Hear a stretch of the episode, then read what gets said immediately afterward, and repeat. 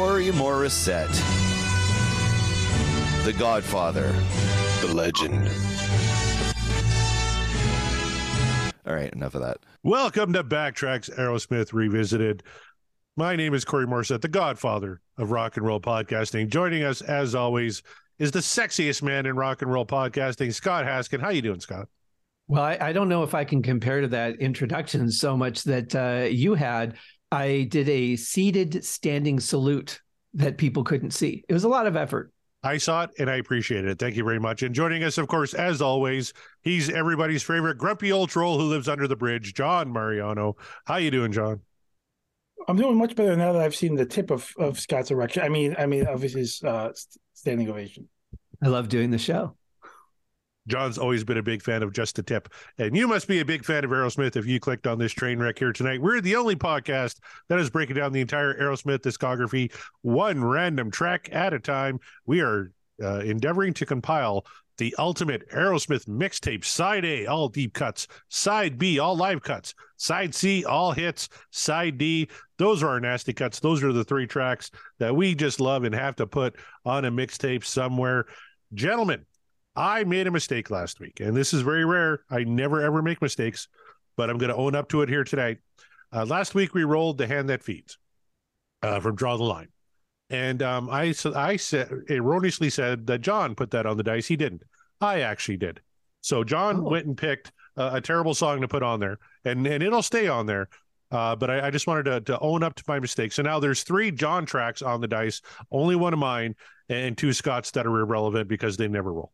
Uh, so this is your opportunity to chastise me and make me feel bad uh, for my uh, very rare uh, error. So I, I just want to, I mean, that's fine. It's been great doing the show with you, Corey. Um, we'll miss you. But I'm wondering, it's been picking Mariano songs like left and right for weeks, and now it has three to choose from? I know. I know. Doesn't seem fair, right? This, this, this game is leveled. And I, I I agree with Scott. This game is fucked, and it's partly your fault, Corey. And I'm protesting. Okay. And, and my I, I would like to um, submit a formal pro- protest. Okay. Um, I'm going to slide it over to Corey right now. I think I I think that it might be fair to take one of my songs off the dice, but they'll probably come off as I roll. But I think, in fairness, I really shouldn't be punished here. I didn't do anything wrong. That's true. So if we're going to take one of my songs off the dice, we should probably take one of Scott's songs off the mixtape. All right. What are you what? thinking? I'm thinking it's fair. It's like a little, you know, you know, Kumsi, Kumsai, you know, you know yeah. what I'm saying? Yeah. Right. So, so uh, the Kumsi is we take one of my songs off the dice. Okay. The Kumsai is we, we also remove the movie. From the okay, mixtape. Well, that's interesting. Scott, what do you think? I don't see how that relates in the slightest. Um, Scott, I am at some point going to be punished for something I didn't do. It's only fair that the same happens to you. See, this is why I stopped dating, because this is the kind of shenanigans that would happen. And, you know, I pay for dinner and then I'm just out fifty bucks. I kind of feel like that here. I tell you, well, you, you stop dating because there's not a woman on the planet that can I deal feel. with the animal magnetism that is Scott Haskin. We all know this. So we we have a proposal on the table from John that we take one of his songs off the die and we take the movie off. So, you know, fair is fair, right? Is, is does that work for you, Scott? I know, because I, I labeled it in green, so that means I really like it. Oh. And I've got two songs that are yellow on John's list. So, I mean, if anything needs so, to go. So, so, Scott, let me help you out here. It's probably it Janie's like, got a gun. It sounds like it sounds like you're upset with me. Oh, no. That shouldn't, be, that shouldn't be the case. It feels like you're attacking me, but you're trying to take my stuff off the mixtape. And what I'm trying to say is I'm not trying to do that to you. I am being punished because Cor- Corey screwed up. And you should also be punished because Corey screwed up. So if you should be mad at anybody right now and want to take anybody, take it out on anybody, take it out on Corey. I guess where I'm lost is what the actual punishment is, because Corey said it would stay on there for now. So eventually, really, you're you're getting like, you know, you bought a pack of gum and for some reason there's five extra sticks in there. Eventually, and you're one, complaining one of, that you have extra gum to chew. Eventually, one of my songs comes off the mixtape and I don't get to replace it. That's a punishment. Is it though? Corey, Corey, whose side are you on? I'm not on any side. I'm trying to play devil's advocate. I mean, uh, just I just because it's going to be Walk on Water doesn't mean that that's really punishment. I think that's just justice. All right. You know what? Why don't we roll this die, die so that way we can get to I'm Down, and then I can have four, you know, four songs on the mixtape. Sure. If we, were, if we roll a Scott, you just pick a song, put it on the die. Yeah. We'll Is it that. December already? You know what? It might as well be uh, here in Canada. Uh, we're taping this a few weeks ahead, but we just got dumped with two feet of snow uh, last Thursday and Friday. One of the worst winter storms. We set a record, I guess, in, in North America for most snow uh, at the end of April. So that's wow. something. Congratulations. But, no, it fucking sucks. It, it was absolutely terrible. Uh, but we do have a piece of Aerosmith news we should maybe chat a little bit. Now, as we record yeah. this, nothing is official. But uh, as John pointed out, on the Aerosmith website, there's a countdown clock. And it's currently counting down to about eight a.m. Eastern time on May first. Uh, the big rumor from my sources tells me that uh, Aerosmith, and by Aerosmith I mean probably just Joe Perry and Steven Tyler, are going to be on the uh, Howard Stern Show on Monday, May first, and they're going to announce uh, a big forty-plus date North American tour that's probably going to be billed as a farewell tour. So this mm-hmm. might be our last chance to ever see Aerosmith Uh, live and in concert, and it may not even be all of them, because Joe Perry mentioned as he was kind of talking about this that uh, Joey Kramer may not be uh, physically up uh, to performing. He just lost his wife not that long ago. Uh, he didn't take part in the residency. Uh, Joe alluded to the fact that he's just kind of beat up after fifty years of banging the drums around. That if you, if you watch his solos, he during his drum solo, he's hitting the cymbals and, and the toms with his head. So that might have something to do with it too. I don't know, but here's hoping that Joey can come out at least for a part uh, of this Uh, Uh, a Arrivederci uh, tour that Aerosmith is probably going to be embarking on starting this year. Yeah, it'd be nice if he could at least do maybe the last four or five shows, you know, to jump in for that, not not to screw over whoever's filling in and and uh, keeping the band going. But uh, it would be nice to end it with, uh, you know, with as many original people as possible. Mm-hmm. You know what I would like to see? On the last day of this tour, right? Um, Joey shows up. He hasn't played the drums the entire tour. I don't want him to play the drums, though. I want him to... Um, W C W once had this character. Um, there was this wrestler. He went under the name Tugboat. He was Dusty Rhodes, um, I believe, brother-in-law. And they, he had been rebranded several times over, and they were trying to rebrand him once again. And they rebranded them as a character called the Shockmaster. And the Shockmaster was a Stormtrooper helmet from Star Wars covered in shimmery glitter. I think you see where I'm going here. You want him to come out as the Shockmaster? If he's wearing the shimmery helmet, he can shimmer one more time in front of a crowd. But if he's dressed as a Stormtrooper, he'll never hit anything. Well, and the no, problem I... the problem with the Shockmaster was he was wearing the Stormtrooper helmet and he couldn't see. And he was supposed to, like, he fell through a wall uh, during his intro and the helmet fell off. So he's on the ground trying to get his glitterly pink helmet and put it back on his head. And then there was this evil voice, "I am the Shockmaster." And it's absolutely hilarious. Be- be- because the other side of that, Scott, is they didn't have enough time to put any microphones inside the helmet. Mm-hmm. So somebody else is off camera doing the voice of the Shockmaster, but can't see what's happening. And I don't know if you remember the actor Sid Vicious. Yeah. But Sid, Sid Vicious is on camera and trying to yell off camera to tell them what's going on. So that way they could adjust with the voice of, like, why I just fell down. But he's not. So he's still doing the intro as he hits the ground. Ric Flair, if you ever see the video, Ric Flair's there at the beginning of the interview, and then all of a sudden is gone. Like he knew how bad this thing was going to go. It reminds me of how bad it was when Kane was the dentist oh, before oh. he became Kane. Isaac, yeah, yeah, yeah. D D S. Isaac, Isaac yeah. Mm-hmm. You know, okay, so if if Joey can't or isn't interested. Oh my God. If if oh, yeah. Joey can't or isn't interested, here's what I'd like to see. I'd like to see him at least come out for the very last show and just hit the virus slap for the beginning of Sweet Emotion and then yep. walk off the stage. That would work. He's got to do something now. You see, it's four versus three here. Yeah, the British Bulldog, Sting, Sid Vicious, Booker T. Oh, here comes the special tag team partner. I'll call now when I want to, Sting. It seems to me, if you was as smart as you act like you are, they're always yelling, always yelling. That's the war games. To tell everybody who your partner is. I like the maid that's just standing there in the background enjoying the argument. Oh, they're going to introduce the partner. Here we go. Really? So, so you see Flair there? Or yeah. Flair. The maid, yeah, he's, the he's maid? leaving. He's out of here. He leaves with he. Le- Ric Flair leaves with the maid. Yeah, it's his own maid.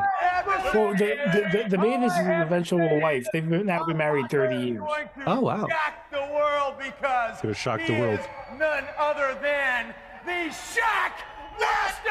Right. Oh.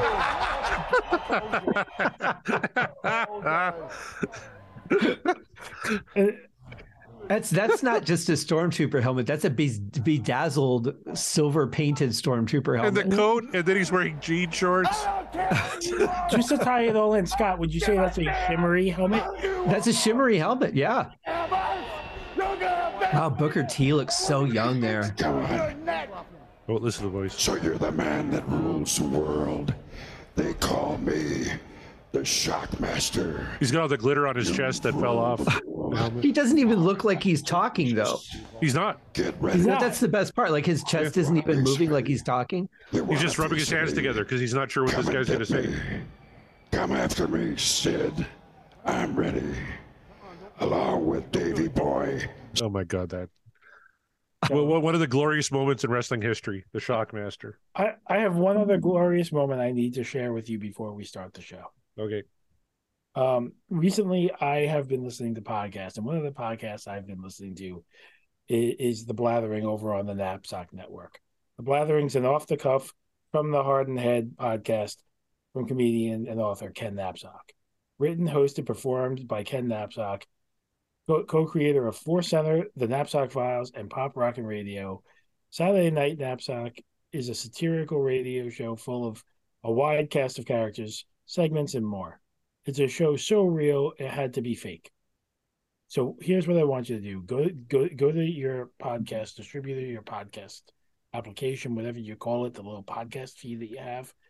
And I want you to go to the Napzok Network, and if you could, leave a rating, preferably a five, but let everybody know you're listening and you support him, and and and, and you think he's great.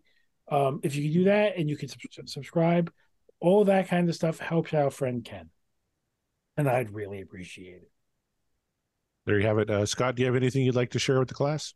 Well, you know, not just not just uh, him, but we have some other friends, too. We have the Sean Geek and Fast Fret podcast. And I'll tell you what, guys, if you go just pull them up on your podcast player and just go through the list of their episodes, I guarantee you're going to find tons of stuff you're going to want to listen to. And also, while you're at it, check out Eric at the Booked on Rock podcast. Just constantly talking about books and uh, interviewing people about the books that uh, are involved in the music industry. Absolute great stuff. And then there's our ever-growing list of friends at the Deep Dive Podcast Network. Uh, John and Corey, our co-hosts here, do a show called Backtracks Theme Music. Excellent, digging into the music and really all about the film that they're talking about. Uh, Corey does another show with uh, Mark Kameier called And the Podcast Will Rock, all things Van Halen. I've got my Uriah Heep, the Magician's podcast show, that uh, will go through early June of twenty twenty-three, and that will pretty much be the end of that. We have the Deep Purple podcast, Skinnerd Reconsidered, T-Bone's Prime Cuts on the Other Side, Riot's Sabbath Bloody podcast, In the Lap of the Pods, All Things Queen. We have the Hawkwind, Hawkbinge pro- uh, podcast. We have Maiden A to Z, Diary of the Madmen, the Ultimate Aussie podcast. universally speaking, the Red Hot Chili Peppers podcast. And I got to tell you guys, I recorded uh, a show with George and Hattie over at Judas Priestcast on Saturday. I think that'll be coming out sometime in May. Had so much fun hanging out with them. And of course, we have the North by South podcast, So Far, So Pod, So What, all things Megadeth, the Tom Petty Project, the Seaside Pod Review, another Queen show, and Volume for All, covering all things heavy metal. And of course, the Rock Roulette podcast, and our short show regarding Lulu. That's right. Uh, there's a show for everybody on the Deep Dive Podcast Network. Please go check us out, uh, deep dive podcast network dot com. Uh, there's links to all the shows on there. And uh, uh, like you said, uh, so- something for every single taste in music. Uh, but you know if you're what? here, oh, sorry, go we ahead. Need, we need like a Bengals podcast or something that's uh, a little off the path of what we've got. I think we need to round that out a little bit. Podcast Like an Egyptian? There you go. Done. It's already done. The whole show's completed. John is scowling. He he disagrees. A Hazy Shade of Podcast. That's not even their song, though. They just covered it. I don't care. Manic Pod Day is better. what, what, what, what the hell is a pod day? Doesn't matter. Sounds cool. You know what? I, you know what? I started off like I was going coming in hot uh, on Scott, mm-hmm. but the reality is that you didn't side with me in in in the um. ever-going struggle to get this freaking song off of the mixtape. Where's the mute button? I don't like you right now. Well, you're gonna when I roll one of your uh, songs, because it's time, as we my dog barks fifty, in the background. fifty percent chance of getting a Mariano song, which is interesting because last week, even though he only had two, we had a seventy-five percent chance of getting a Mariano song for like the last six weeks. That's true. Uh, the songs on the mixtape, we have the two Scott Haskin songs, I'm Down and You See Me Crying, both of it on there for, gosh, twenty-some episodes now. Uh, then we got the three Johns, Hole in My Soul, uh, from Little South of Sanity, Out of Your Head, and Light Inside, both from uh, with the Just Push Play. And then I put Jaded on there, also from Just Push Play. So we got a fifty percent chance uh, of getting a Just Push Play track here tonight. Uh, let's find out what the hell it's going to be. Let's throw it over to Steven Tyler. Toss of the... And we're going to get You See Me Crying. Whoa. It's a Scott Haskin track. Not the one everyone was hoping for, but uh, we're going to Toys in the Attic. Scott, the we, the dice don't hate you no more, my friend. Against all odds, I have conquered. You you want to give a, a small speech before we play the track here tonight? I, I just want to bask in the victory for a minute. Um, yeah, this is a this has always uh, been a favorite song of mine. Probably one of my favorites on on Toys in the Attic. Um, there's just such emotion. I think it's a such an incredible vocal from Steven. There's some great string builds in it that we'll talk about. Um, it's just a beautifully done song. Uh, it really is. And this was a single uh, way back. Uh, it was released in nineteen seventy-five, Remembrance Day, actually, November eleventh, nineteen seventy-five, along with the B-side, Toys in the Attic. Uh, so it's kind of weird. Toys in the Attic was never an A-side single uh, off of the album wow. of the same name. It's such an iconic song now, but it was the B-side to You See Me Crying. That's so weird. I, I would have thought it would have been the other way around, to be honest. Um, Toys in the Attic is such a, a killer song. It's an excellent song to start the album. It's got all this energy. I would have thought that would have been the single. John, do you have any recollections of You See Me Crying? Yeah, I really dig this song. It's it's on one of the two albums that Scott knows, and um, I, I actually prefer this over at least one song on the mixtape. Okay, um, you know, before we play it, uh, I, I really, really want to play my favorite game because I find this very interesting, and we're gonna play. How often did Aerosmith play "You See Me Crying"? Remember, this song came out in nineteen seventy-five. So the question is, how many times has Aerosmith played this live? John Mariano, let's start with you. I'm going to go with uh, twenty-five. twenty-five times. Scott Haskin? I'm going ninety-eight. ninety-eight. You both went over. Oh, that's a shame. Wow. When, when you go over, you got to hear this song right here.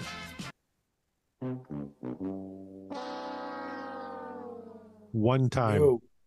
One time. According to setlist dot f m, Aerosmith played You See Me Crying. Oh, we're going to keep playing Price is Right, apparently. They played, Aeros- Aerosmith played You See Me Crying one time. Bonus points if you can guess the year. seventy-five? Nope, John. Uh, seventy-eight. How about two thousand nine? That is, can it get more random? They actually played Toys in the Attic in its entirety on that show.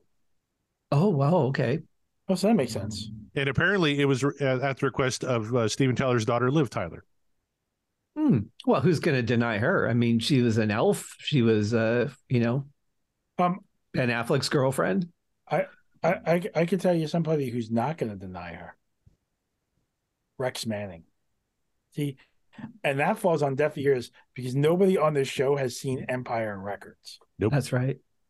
I have but not. There pe- but there are people that are listening right now who have, who are, I've now outed both of you two and shamed you publicly about. There's a lot of movies I haven't seen. I'm I'm fine with my life choices. What do you say we play a little You See Me Crying from Toys in the Attic?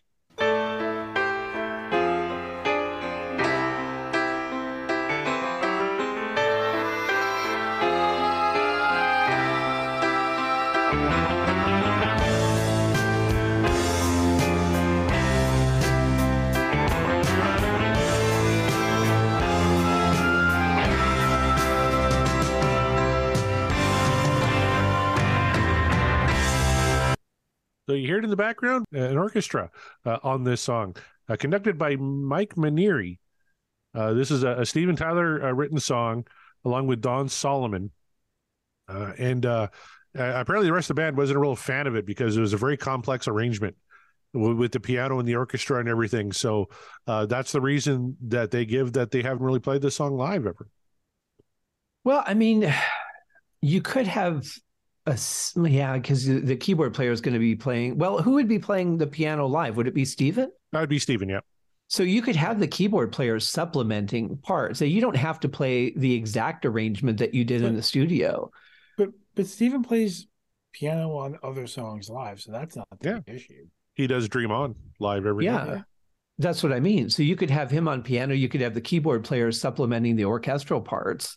Or at least some of it. Um, I think it. I think it's doable live. I don't. I, I. There's a lot of parts, but I don't. You don't play them all. And we, we talked about this uh, on previous shows. You know, play to a track. You know, yeah. have the orchestra track playing in the background.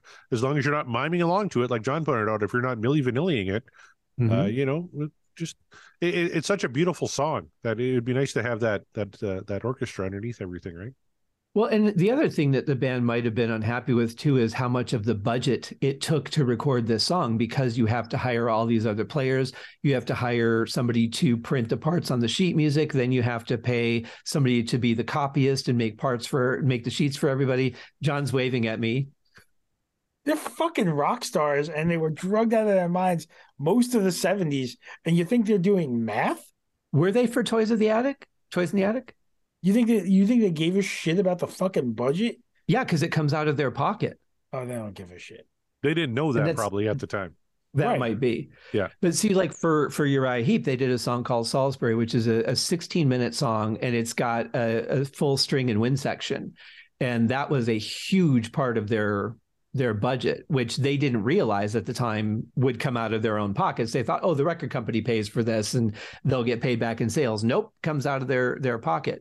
Uh, so I, I don't know, maybe I'm just saying it could have been a factor of one of the yeah. reasons they didn't like it. I don't know. I wasn't there. I, I, I think that by the time they knew that that was a problem, they, they were, would have already had several opportunities to play the song. Could be. Yeah. I think, remember that this is the, the, you know, mid seventies where bands were giving away their publishing for like an extra line of Coke. Like they didn't realize, was it Tom Petty said, Uh, he didn't. He thought publishing was, you know, reprinting lyrics in songbooks. He didn't realize it was actually the rights to his song. That's why mm-hmm. he fought so hard uh, to to get the rights back uh, yeah. during uh, the whole Damn the Torpedoes era. So, uh, yeah, what, what John says, I think, uh, carries a lot of weight. I love these bings. I'm just gonna keep. So I don't know what's causing that. I was just gonna ask you where that's coming from. Yeah, it, it, it's from the Angels. Uh, we're oh. not sure. I wonder if I can play the song. Let's try it. You see.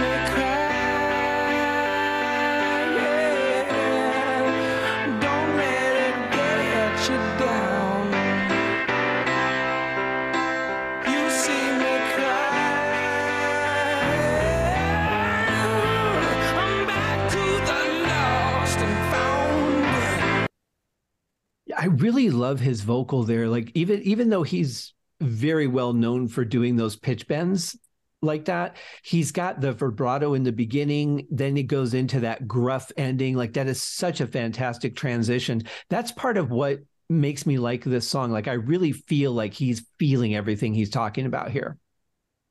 Oh, I agree. And that's why I found this next quote uh, or this next story uh, really kind of kind of funny. Uh, back in nineteen eighty-four, uh, during the Back in the Saddle tour, which is kind of the reunion tour after Joe Perry and Brad Whitford came back in the band, uh, there's a D J uh, at a radio station uh, interviewing Steven Tyler and Joe Perry, and he started playing this song, You See Me Crying. And Tyler liked the song so much, he suggested Aerosmith uh, record a cover version of it, to which mm-hmm. Joe Perry had to respond, "It's us, fuckhead."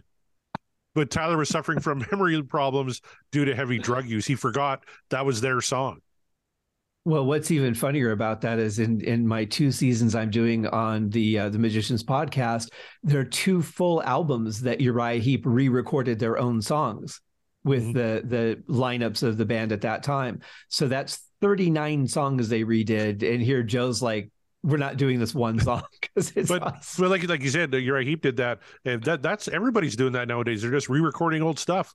Uh, Def yeah. Leppard did it when they couldn't, you know, they re-recorded a bunch of their hits uh, back when, because uh, they wanted it on iTunes when the old record company wouldn't give them access to their catalog for iTunes. Oh, yeah. Uh, U two just did it. Uh, they, they decided to record a bunch of shitty covers of their own songs. Like it's, I, I don't know what the hell the appeal is. Like I'm not going to, if I own The Joshua Tree, I'm not going to go out and buy this new fucking record with them doing worse versions of those songs.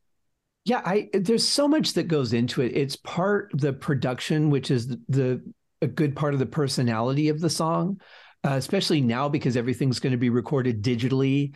Um, you also have the performances where the band was at the time. Um, I, yeah, I, I'm in general, I'm not a fan of of that. I think honestly, it's more of a cash grab than anything else. It, it I, I don't see any other reason for it. Corey, let me ask you a question. We do a movie podcast. Mm-hmm. Okay. And and they got this Flash movie coming out. Yep. And like seventy something year old uh, Michael Keaton's coming back and playing Batman. Mm-hmm. You okay with that? Because he's not redoing the first Batman movie? Yes. Um, did you, have you seen the latest trailer? Because he's saying several lines. No, I haven't seen the latest trailer. The one that dropped at so, CinemaCon today, I haven't had a chance so, yet. No. So, so, so, so I can tell you right now, two out of his three most and iconic lines, including "You want to get nuts? Let's get nuts," are in this trailer, right? And and and the very famous "I'm Batman." If he turns around and says, "You know, you ever dance with the devil by the pale moonlight?" he'll have the trifecta. And and and, and, I, and I'm telling you now, it's the same freaking thing. So if if you're excited about one, then you should be excited about both. And if you're not excited about one, I decided today, officially, I am not excited about this anymore. Well, see, and I, I never was ab- about The Flash, but I'm going to disagree with you because to me, it's more like he's playing the greatest hits uh, on tour than he is re-recording an entire album uh, differently. Yeah, I mean, if, if he and Kim Basinger got together and said, "Hey, let's redo our uh, our movie yeah. that people really liked, and here's the script, I saved yeah. it," and they just went and reshot it with the current technology and whatever, yeah. But isn't isn't in the Batman series? Isn't uh, saying "I'm Batman" just like in Star Wars, where every movie has to have somebody saying, "I have a bad feeling about this"? So uh, let's be clear about this. You, you think that? Keep in mind, before Michael Keaton, the only Batman we really had was Adam West. Yeah. Adam West never turned around and said, "Commissioner, I'm Batman." That was never a thing. He didn't have to, Michael motherfucker. Keaton. Everyone knew he was Batman. That's right. Right. right. It, Michael Keaton's the one who turned the "I'm Batman" line into an iconic thing that people okay. have tried to replicate. But on, on the flip side of that, to be fair, in all of the Batman movies that have come since Adam West, we didn't actually have to put kablamo on the screen to let people know what the sound was that was being played. I, I don't think you understand. Adam West hit people so hard, those words appeared on the screen. It's true. He just punched letters out of people. Exactly. You you notice he didn't need, uh, you know, the hard plastic bodysuit with the abs cut into it and shit, right? Like that was pure West. That's true. That that's very true. I think was Affleck was the only other one that didn't need some kind of. Uh... Oh no, he had fucking he? suit enhancements. Absolutely. Oh, did he? Okay. I but still I, haven't seen that one yet. He didn't need them, but he had them. Yeah, he didn't need them, but he had them. That makes a lot of sense. Yeah. But, uh, and to, to John's original point, I remember being on a call with John not that long when the first Flash trailer dropped, and I said, eh, it looks fine. And everyone gave me shit. It's going to be the greatest fucking movie ever. Michael Keaton's back. I'm like, yeah, but what's he doing? And now here's John kind of agreeing with me now, saying, yeah, he's just doing the same shit. And that's kind of what I thought when I watched the Flash trailer. I thought, oh, this this might be okay. It's nothing earth-shattering. It wasn't my most anticipated movie of this summer. To me, that's still Indiana Jones or Guardians of the Galaxy three. I think they're kind of tied right now. Yeah, John is giving uh, me a look like, what, those two? I, I'm I'm interested to see Indiana Jones. I'm hoping that they make a comeback from uh, the last one, because I didn't really like the last one that much. No one did. But there's nowhere to go but, but up. Yeah. But let me ask you, so John, if Aerosmith got back together and re-recorded Toys in the Attic, say all the all the original guys, Joey Kramer's in, they're all clean and sober, would you buy the album? No. I don't think I would either. Yeah. I don't think I would either. I don't think I'd even, I mean, I, I might just listen to it just to hear the sonic quality and what the recording was like, but I don't think I would really invest in any of the songs, because this, this is what they felt. This is what came out. Anything else is just trying to recapture. It's not in the moment. I will tell you this though.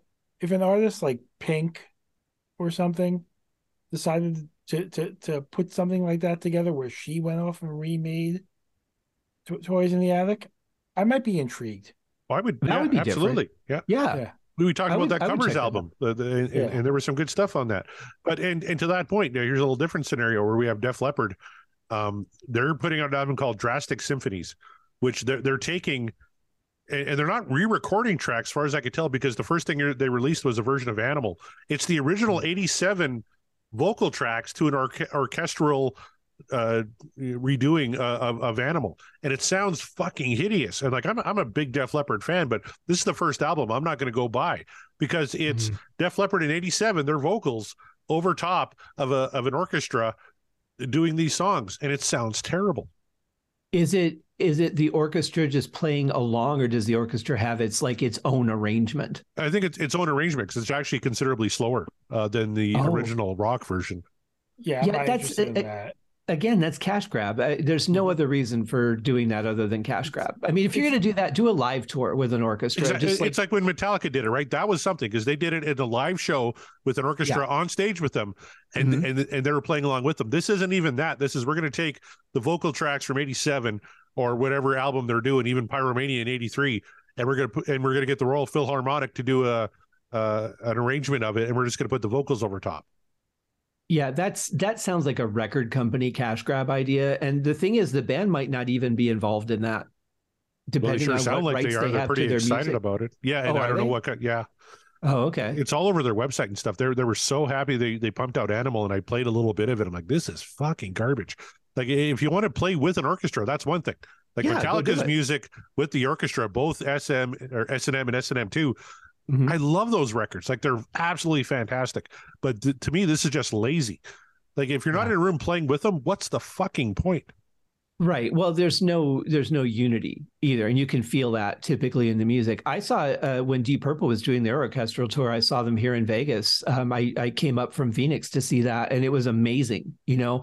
But the parts that they that they had written for the orchestra were very intelligent. It wasn't just playing along with the guitar or, or something. It right. was like really interesting parts. Um, I did like some of the Metallica stuff. Um, I saw them doing Call of Cthulhu live, and I thought it was amazing, absolutely oh, yeah. amazing, and Master of Puppets. Uh, but yeah, if you're going to do it as a as a studio thing, that's just somebody at a record company going, I know how we can make some more money. I wonder and, if it's and, someone from the band saying, here's a way we can maybe make or, some more money. Because yeah. like Uh, Def Leppard was a band I used to like respect a lot, and I've seen them live like three or four times. I went to Vegas, and I, I got to meet them. When they were doing uh, Viva Hysteria, they played Hysteria in its entirety. One nice. of my favorite concert experiences of all time. Yeah. But now they're on the stadium tour. They're playing the tracks, and, and like, they're just miming it. They're phoning it in. It's like, and now they're they're pumping this out as being a big thing. Uh, losing some respect for these boys. The the only thing I could defend And I could kind of see a little bit of desperation, not just for themselves, but maybe for like their road crew and everybody else, is how much money everyone lost in potential income during COVID because no one could tour. Mm-hmm. Um, album sales, they don't make that much on those anymore. Um, but uh, I, I have to wonder if maybe that might be part of it. Like, like some bands like Purple and Uriah Heep were selling t-shirts that all of the proceeds went to their road crew because the bands weren't the only people that were suffering from COVID. Their whole road crew wasn't working either. That's right. Yep. You know, and they aren't going into the studio. So now you've got your producers and everybody else who can't work. I mean, it really was a, a very devastating thing for most industries. So if it if it's something like we need to do something to make some money back, I kind of at least understand the premise behind it, but I, I don't I don't back the idea of it. And whether or not like Def Leppard was involved in the decision, I don't know. But I know with a lot of bands, they don't own the rights to their music. So it oftentimes these things happen without their consent at all. That's right. And more and more are selling off their catalogs to get that that payment right away so they could, you know, mm-hmm. spend it while they're still alive as opposed to leaving their their heirs uh, vast fortunes. What do you think, John? I, I, I think I think it's a bunch of shit. Like If, if if you if, if you want me to buy new music, play new music, and even if you want me to buy old music, play play it in a new way, mm-hmm. right? Like when Metallica did the S and M thing, I was all over it. I still think it's a fantastic album. It's a, it's it's a great concert. It's great for what it is. I'm not into this whole remixing. Hey, we can overdub over something. I could care less. I could give a rat's ass. Don't do this shit. And if you're gonna do this shit, just know I ain't buying it. Amen, brother. We're all in agreement. You know who's not doing that right now is Aerosmith. Well, I'll just say, except for "And Justice for All," if they did a proper mix of that album with maybe some drum replacement, I would, I would buy that in a heartbeat. But that, that that's just the remix. If they want to add yeah. some new drums to that and uh, fucking Saint Anger, because uh, those drums are the worst sounding drums maybe in recorded history. Yeah, uh, I, I would be okay with that too.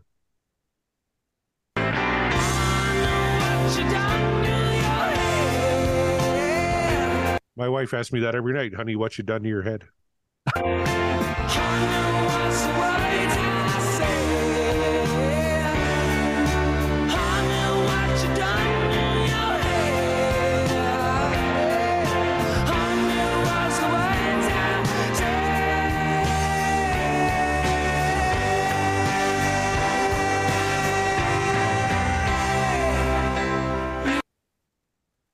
I know this was early on in their career, but you're really seeing all the classic Steven Tyler tricks, right? The the long pitch bends, the long sustained note.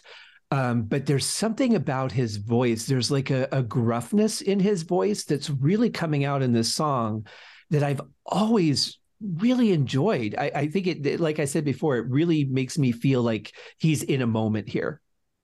Yeah, and really this whole album, like when you, when you talk about Toys in the Attic, uh, which was their their third record, they really had their shit down by this point. Like they'd obviously been playing together forever. Uh, you know, the first album was kind of hit and miss. We had Steven singing that whole other voice. Uh, Get Your Wings, uh, you know, had some decent stuff on it, but it wasn't a huge hit. Toys in the Attic is really what exploded the band, right? Like that had yeah. Sweet Emotion and Walk This Way. And You See Me Crying was the third single. Uh, off this one uh, to the point where uh, apparently during the recording um, the uh, one of the uh, guys from Columbia Records uh, the Bruce Lundvall, uh, Lundvall, the then president of Columbia Records, walked into the recording sessions for Toys uh, when the band were working on this song and remarked, "You guys got an incredible thing going here. I just came from a Herbie Hancock session and this is much more fun." Wow.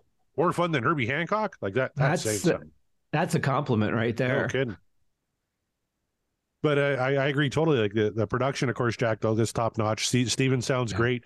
Uh, I'm mm-hmm. looking forward uh, to some guitar because it's actually Brad Whitford playing lead uh, on this, not Joe Perry. Oh, interesting. Had a few of those lately. Yeah. Yeah, especially lately. We uh, actually, the last song we did, uh, didn't Brad play lead on that, on The Hand That Feeds? Yeah, because that was the one that Joe didn't even remember recording the song. That's right. He wasn't even there. He was just passed out in his bed. Yeah. Right. Say you're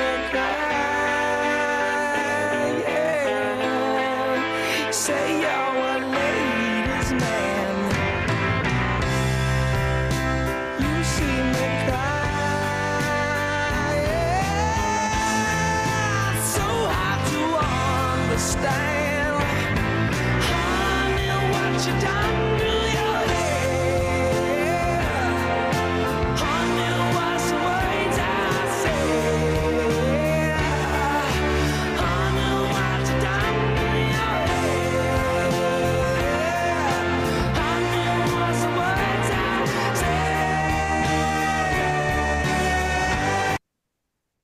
Okay, so I have a question.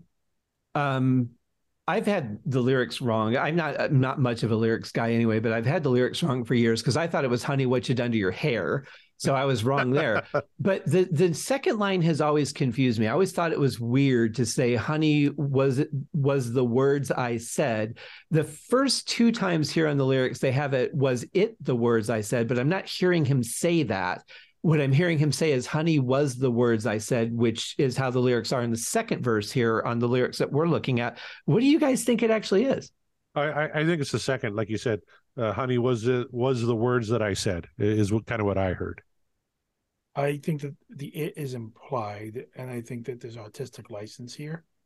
Autistic or artistic? Both. Okay. fifty of one, half a dozen of the other, something like that. Um, fifty um, of one, half a dozen of the other. I can't math. Um, I hear you. It, it's late in New York. I got you. Um, but but but what I but what I can tell you is, I think he's taking a little bit of artistic license. But this is, you know, Scott kind of alluded to it. This is Steven Tyler at the height of his powers, mm-hmm. right? Like like like it's not about enunciating every syllable to to get to get like the actual meaning of it.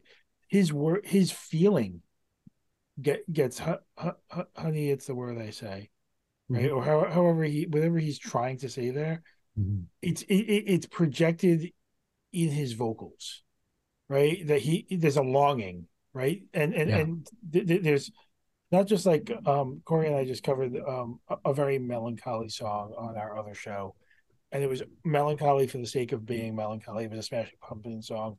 I'm I'm not a fan. Corey um, was not a fan of the song. I'm just not a fan of the Pumpkins in general. Mm-hmm. Um, but it, we we covered it.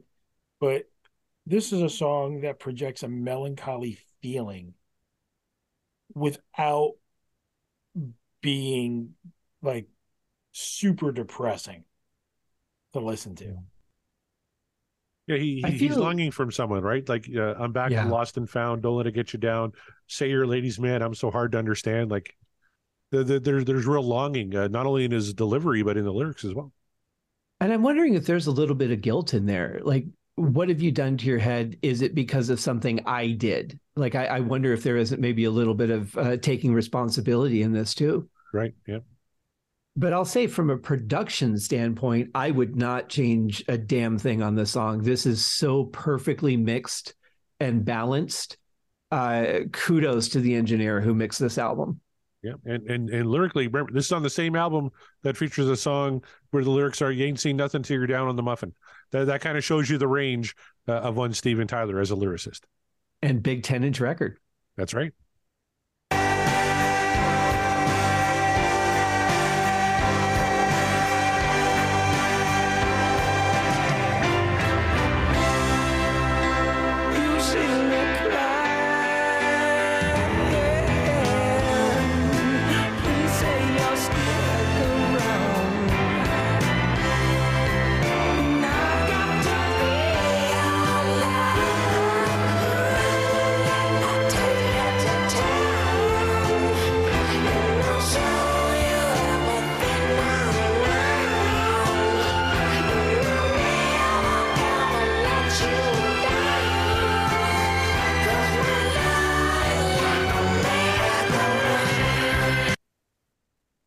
There was another song we listened to recently um, off of one of the more recent albums where Steven tries to achieve what he's doing here.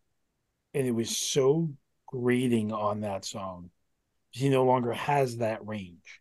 Mm-hmm. But here, what what if he tried to do this now, one of the reasons why they probably don't perform the song is that this is exceptionally difficult, like w- what he's hitting here. Yeah.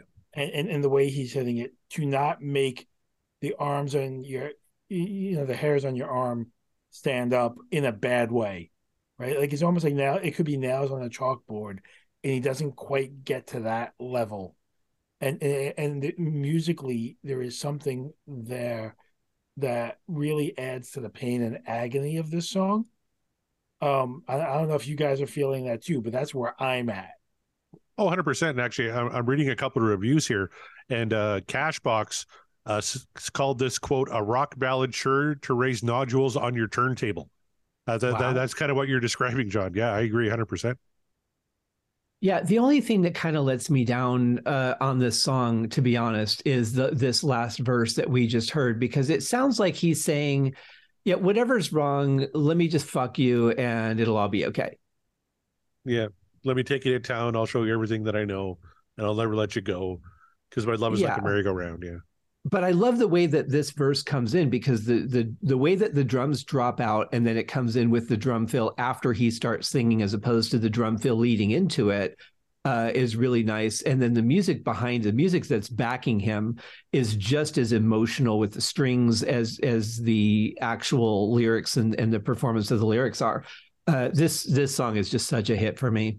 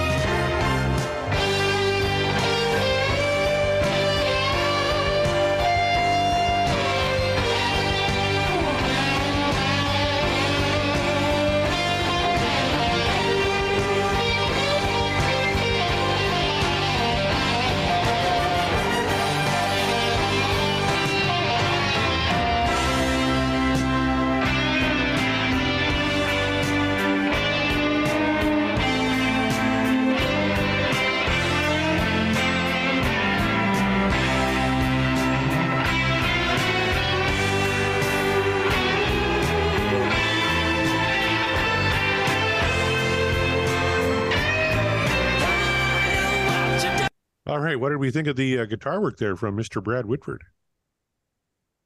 John?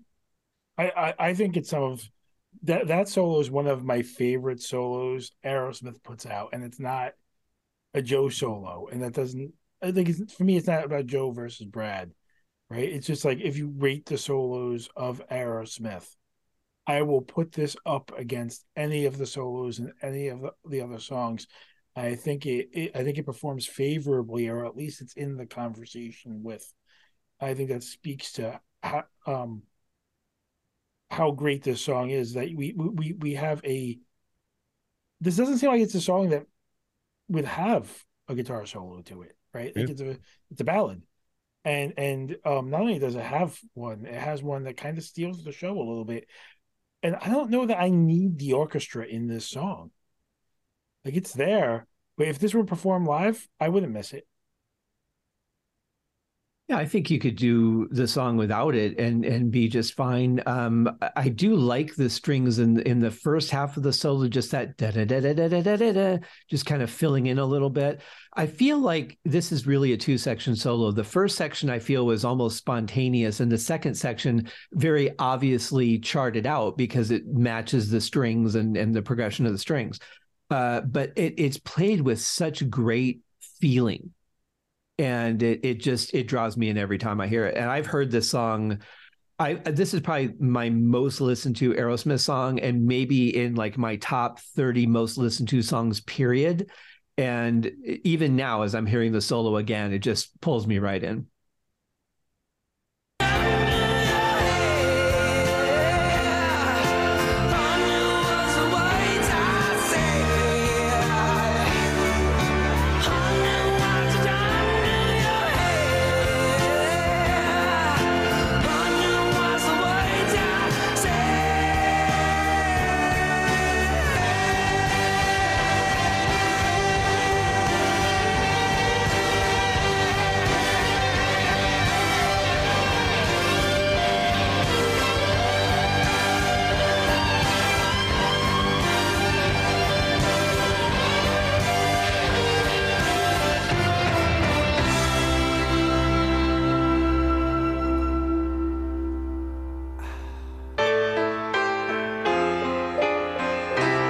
I always love that moment. Sorry to bust in, but just uh, the everything's coming down. Steve goes, ah, and then the piano kicks in again.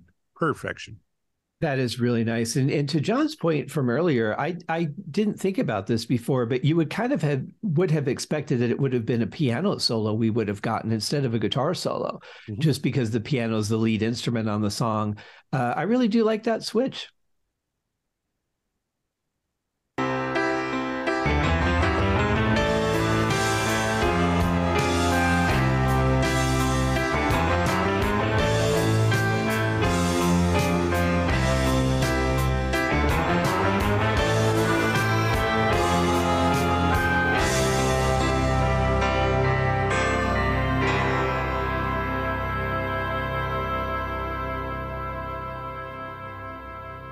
Right, that's You See Me Crying, the album closer from the legendary uh, album Toys in the Attic. What do we think about that as the album closer? Uh, you know, this is an album that features, of course, Toys in the Attic, uh, Walk This Way, Big ten-inch record, Sweet Emotion, No More, No More, Round and Round. And then the final track on side two is You See Me Crying. I always look at an album as if you if you play it from start to finish and then put the album back on, does it loop well? And I think that this is a song that really has a finality to it. it. It's a great album ender. And then if you go back into Toys in the Attic, so you, you're you're kind of letting all the emotion out in this song, and it just frees you up to start into another rock song. So if this were just an album track somewhere in the middle, I would have expected another up-tempo song to follow it. So going into Toys in the Attic from this at the start of the album, I think works great. Never thought of it that way. John Mariano, uh, your final thoughts on uh, on You See Me Crying? I don't know if they're my final thoughts, but they are some of my thoughts. Um, in all seriousness, we're kicking something off the mixtape tonight. I don't know what side we're kicking something off of, but we are kicking something off the mixtape. Well, this was a single. Even though it didn't chart, it was released as a single in nineteen seventy-five, which means You See Me Crying would get a spot potentially on the all-time Aerosmith Top nine, which currently includes Let the Music Do the Talkin', Chip Away the Stone, The Other Side, My Fist, Your Face, Crazy, Eat the Rich, Mama Kin, Shut Up and Dance, and Deuces Are Wild. You know what? I'm going to start because I never start. And I'm going to vote that I, I believe You See Me Crying deserves a spot on the all-time Aerosmith Top nine, and I would recommend My Fist, Your Face be replaced with You See Me Crying. Scott Haskin, what do you think? Yeah, I could second that. Um, I, I like My Fist, Your Face. I think it's a really good song. But this one, I mean, like I said, it's it's one of my most listened to songs, period. And uh, yeah, I, I, I would, it wouldn't be hard to convince me of any of these songs to kick off the tape. I I'll, I like My Fist, Your Face, but so long. All right, John? You know what my favorite play in baseball is? I don't know, bunt? Oh, no, the triple play. Okay. So, so, so, so, so you got the first out. Scott's got the second out. And here I am coming around, and I get the third out. And we're all in agreement. My Fist, Your Face is out. And like Scott said, not not a bad track. Uh, I, I really dug that one. I know uh, uh, when I when I teased the episode, I, I kind of put a tweet out there. You know, who's ready for some uh, Done With Mirrors? And a couple of people were like, no. One guy went, man. So they're, they're, it's not their most uh, well-liked album, even though I'm a fan of it. Uh, but uh, I, I dug that track, and I'm glad it was on there, but it didn't last very long. Uh, You See Me Crying, I think, absolutely deserves a spot on the all-time Aerosmith Top nine. So we're all in agreement. You See Me Crying takes his rightful spot among the Top nine, at least for the time being. But Scott Haskin, this is a rare position for you, my friend. You get to replace a song on the mixtape for, like, the first time ever. Yeah. You See Me, yeah, You See Me Crying is gone. What are you thinking that you want to replace it with? Well, I know what John Mariano is expecting. I see the half grin on his face right now, just predicting whether I'm going to pick another Permanent Vacation or another Toys in the Attic song. And just because of what he did to me last week and tried to do to me yet again on this episode, I'm just going to blow his mind. I'm going to pick Don't Get Mad, Get Even from Pump. Ooh, interesting. I think that's the most appropriate song I could pick. I tell you, a deeper cut off Pump, but uh, I'm not mad at it. John, what do you think of that selection? I think I think it's fine. I think I, I think we totally glossed over part of the show, but um, I think it's a good selection. What do you mean we totally glossed over part of the show? Oh, well, because while we might have removed the song from the side of the mixtape, we never gave it the opportunity to live on, I as guess... we do with so many other songs, specifically one particular one I'm thinking of right now. You're you're right, one hundred percent. I completely screwed up. My fist, your face. It's a double elimination tournament here, folks. It's got the opportunity to live on on somebody's nasty cuts. Let's remind you all what those selections are. John's three cuts are Walk on Water, Cheesecake, and Bright Light Fright. Scott has the movie, Nobody's Fault, and Hangman Jury. I have Falling in Love is Hard on the Knees. J D's Got a Gun, and You Gotta Move. Uh, John, since you put it on my error once again, uh, what are you thinking? I'm thinking, like, if you want to nominate it for one of Scott's songs, specifically one that might relate to one of our podcasts, I wouldn't be opposed to it, but I'm not removing it for one of my songs. Okay, so you're suggesting we put My Fist, Your Face in in place of the movie. Oh, um, oh, Scott... oh, oh, that's a great suggestion, Corey. We should do that. Okay. Uh, Scott, what do you think? I remember when John was a co-host on the show. Um, it was a lot of fun. uh, no, I, I think it's good. I think the three selections I've got, I'll keep. But uh, I want to point out, as a side note of interest to you, Corey, Uh, I had marked Janie's Got a Gun in red because I hated that song. Right. And uh, after our episode on it last time, you convinced me to move it up to orange. So what does orange mean? So orange is I don't hate it and I don't love it, as opposed to I hate it, which is what red meant. Oh, okay. As, so as you can imagine, I might have a song like Sheila in red. You really got something against Sheila. Did did you I used to date song. a Sheila that, that no. wronged you in some way? No, not at all. I just hate that song. It's hideous. Uh, but I have bumped up Janie's Got a Gun. Well, that's good to know. Uh, John, so Scott doesn't want to replace any of his ch- cuts. Uh, I don't get it either. Uh, but you have three that you could replace with My Fist, Your Face. What are you thinking? I'm, I'm thinking My Fist, Your Face is my least favorite movie I've seen. I know, but technically, uh, we, we can't take one of Scott's choices off of Scott's nasty cuts because we're Wait, not but, Scott. But, but, but what happened to the rule we established at the top of the show where, like, one of my songs has to come off the mixtape at some point and I don't get to replace it, and Scott gets to replace them? We have to replace the movie for Scott as a punishment. I, I remember that was suggested. I don't think that bill was actually ratified. Corey? Do we have a quorum even? I don't know. What What is the voting procedure uh, for Backtracks Aerosmith Revisited? What's in the bylaws? It, it, it's a point of parliamentary procedure. We have to check check with the listeners, and they should vote. Okay. So uh, anybody listening to this, please reach out uh, on our social media channels. Won't be Facebook because uh, we're blocked on Facebook for some reason. Uh, Scott yes. tried valiantly to get us a, a Facebook page. Didn't work. Uh, but we no, are on, but... on, on the... Oh. There's an aftermath to that, which is even though they wouldn't allow the page, they have changed the name of my homepage to Scott Haskin Aerosmith or Backtracks Aerosmith Revisited. Really? They wouldn't give me the page, but they've changed my homepage to that. So when I tell people what my Facebook page is, that's how it comes up. That makes no sense. Nope. That's fantastic. So please reach out to Scott on, on Facebook, uh, call him at home. Uh, look up his number. He lives in Las Vegas. Uh, he'll answer day or night, twenty-four hours a day.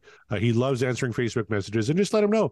Uh, you know, uh, apparently uh, in our bylaws, we go to a, a public vote on, on whenever a new bylaw is enacted. I'm not sure how this works. I, I missed a couple of meetings. Uh, John usually chairs those. So uh, I, I'm kind of lost when it comes to the parliamentary procedure of the show. In Corey's defense, the roads were very bad in, in Saskatchewan that day. Oh, you have no no idea. Like, we were literally storm stayed for three days. We didn't leave the house. Wow. I don't right. leave the house for three days, but that's voluntary. Understood. If I lived in Vegas, I'd probably do that too.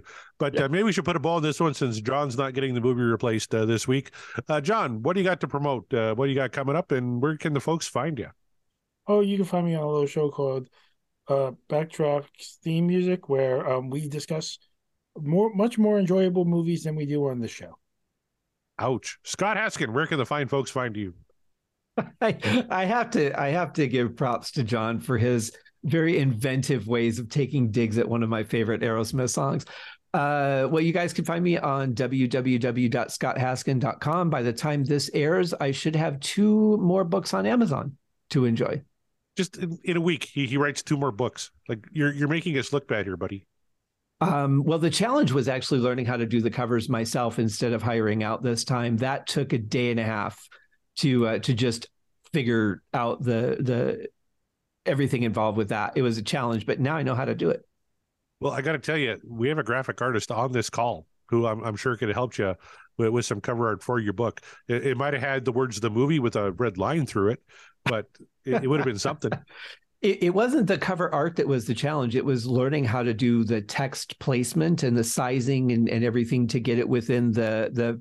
Because when when you do a book uh, that's going to be in physical print, the spine is going to be based on the number of pages. So every template is individual to that book, based on the number of pages, and figuring out how to do like the the vertical but sideways written text for the side of the book, the spine, and then, you know, the placement and sizing for everything else, how to do the colors over the picture. It was it was a lot of fun, but really challenging, and screw ever having to learn anything ever again.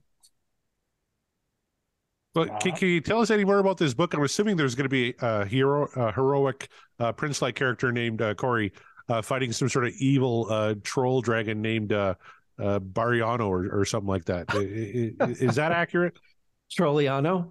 Um, yeah, it's uh, it's actually uh, the, the first book is called, uh, I, I don't know what the final title was. I think it was hashtag inspiration, hashtag cloud porn for creatives and non-creatives, which is fifty-five cloud pictures that I've taken with inspirational or uh, motivating phrases, whether you're a creative. Uh, some are project related and some are not. And then the other book is uh, sarcasm, or hashtag sarcasm, hashtag cloud, cloud porn. And it is storm pictures or dark cloud pictures with uh, sarcastic phrases, probably inspired by John Mariano. Well, that I was just going to say, this sounds very John-esque. How many did you steal from John? And do you have a lawyer? Because if John reads any of those quotes and they come from him, expect litigation. You know what's, what, what's funny is I actually just went through my Facebook feed and uh, a conversation log I have with a friend of mine who's another author. And I had so many things that fit the book that I said just in those locations that actually is the entire book. And, and and just to be clear, there would be no litigation, Corey. Um, it'd be an open and shut case, and it, there'd be a settlement. And the settlement would be, we get this fucking song off the mixtape. I love that. That, that would be your only term. You can take Walk on Water off anytime you like. All right. Well, join us next week when when the uh, raging war between Scott Haskin and John Mariano continues over the movie. Uh, but until then, on behalf of Scott and John, my name is Corey. Thank you very much for joining us this week on Backtracks Aerosmith Revisited. And as always, let's give the final word to Scott Haskin. Thank you.